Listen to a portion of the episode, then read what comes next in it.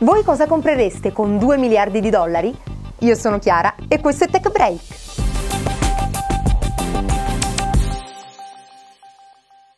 Società Oculus VR, produttrice del caschetto per la realtà virtuale Oculus Rift, di cui abbiamo parlato diverse volte, è stata appena acquistata da Facebook.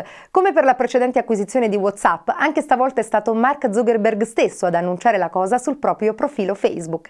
Zuckerberg, entusiasta per l'acquisizione, assicura sulla volontà di non voler cambiare i piani della società, ma di voler fornire supporto a Oculus VR, prevedendo applicazioni non solo legate ai videogiochi, ma anche all'insegnamento e non solo.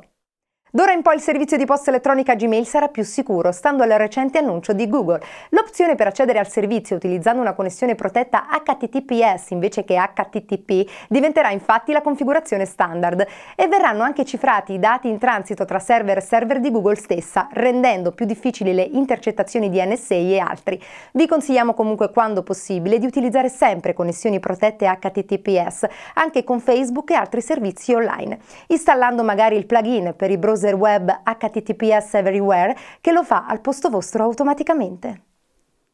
E sempre di questi giorni è l'annuncio dell'accordo tra Google e Luxottica per la produzione delle prossime montature per il dispositivo Google Glass. L'accordo con Luxottica, che possiede tra gli altri i celebri marchi Oakley e Ray-Ban, prevede una collaborazione tra Google e la società italiana per il design dei prodotti e la realizzazione da parte di quest'ultima.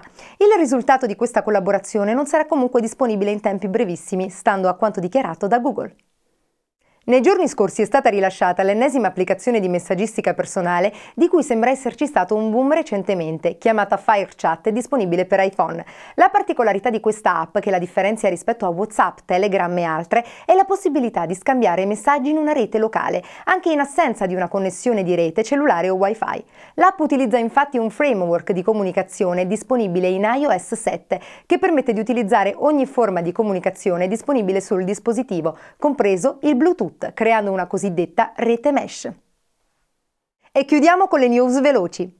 In questi giorni Twitter ha creato un sito da cui è possibile visualizzare il primo tweet personale e quello di chiunque altro. Ed HTC ha presentato il suo nuovo smartphone Android di fascia alta, l'HTC One M8. Pare che anche Amazon avrà un proprio smartphone con ben 6 videocamere per il riconoscimento delle gestures e il 13 settembre in Cina ci sarà la prima tappa della nuova Formula E, competizione per automobili elettriche. David Fincher è stato confermato alla regia del prossimo film su Steve Jobs, per il cui ruolo vorrebbe Christian Bale, protagonista degli ultimi tre film di Batman. Sony produrrà una propria serie tv chiamata Powers e a quanto pare Disney Pixar realizzerà Cars 3 ed Incredibles 2. Bene, anche per oggi è tutto. Per maggiori informazioni seguiteci anche in podcast su www.techbreak.it, su Facebook, Google Twitter e Instagram. Un saluto da Chiara.